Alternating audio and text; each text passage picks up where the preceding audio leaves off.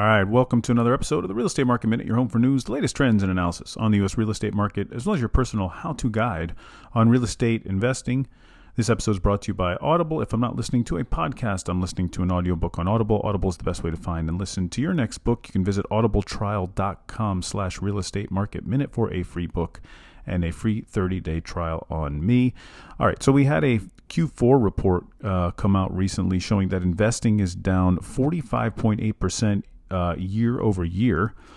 So that's investors looking to purchase U.S. homes, uh, 45.8% year over year in the fourth quarter. So compared to fourth quarter, uh, fourth quarter 2022. So compared to fourth quarter 2021 to fourth quarter 2022.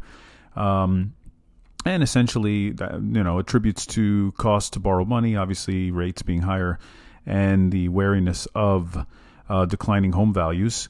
Uh, this is from Redfin. Those two things made real estate investing less attractive. Not a big surprise.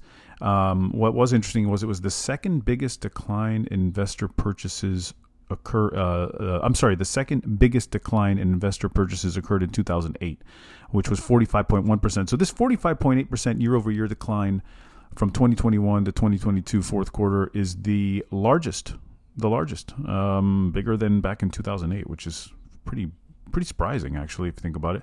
Um, but overall uh, home purchases in general also fell 40.8% year over year. So that makes sense. It's not just investors it's overall folks uh, not wanting to buy due to the higher rates and due to just uh, the un you know the unforeseen and not sure where where, where is this market going. Now um, I think you know I thought the story here isn't so much this happening excuse me just where is it going?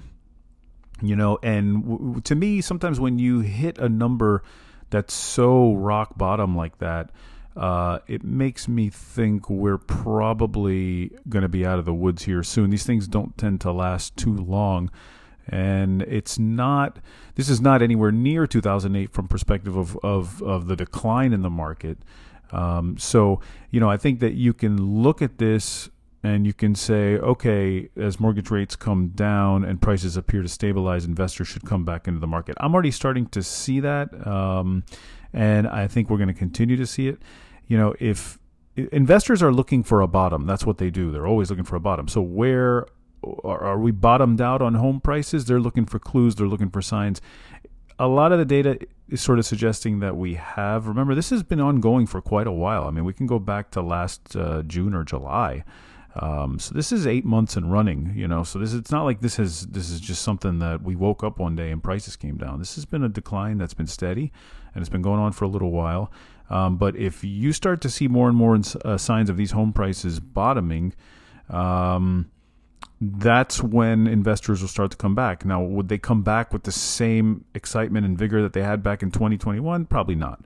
Um, but you can say that, hey, look, at the same time as a buyer, it's a pretty good time to buy because hey, well, well, you know, looking at the market and I'm sitting here and I'm going, well, I don't have all that competition because there's a lot of competition with investors. I mean, the average home buyer trying to buy a home, they were competing with investors often. That's really who it was. There was a lot of cash investors coming into the market, made it very hard for an individual to buy a home. Um, so you don't want that competition, but you don't want to wait too long and that competition resurfaces, makes it hard to buy a house again. Um, so it's a double edged sword. I know. All right. Well, uh, that is it for me today. Bring me your questions and comments to mark at thesalibgroup.com. You can hit me up on Instagram at the Salib Group. Don't forget to check out our other podcast, Inspirational Minute with Mark. You can also read more from me. Check out the content at my personal page, medium.com slash at Mark Salib. And if you are a real estate agent, reach out.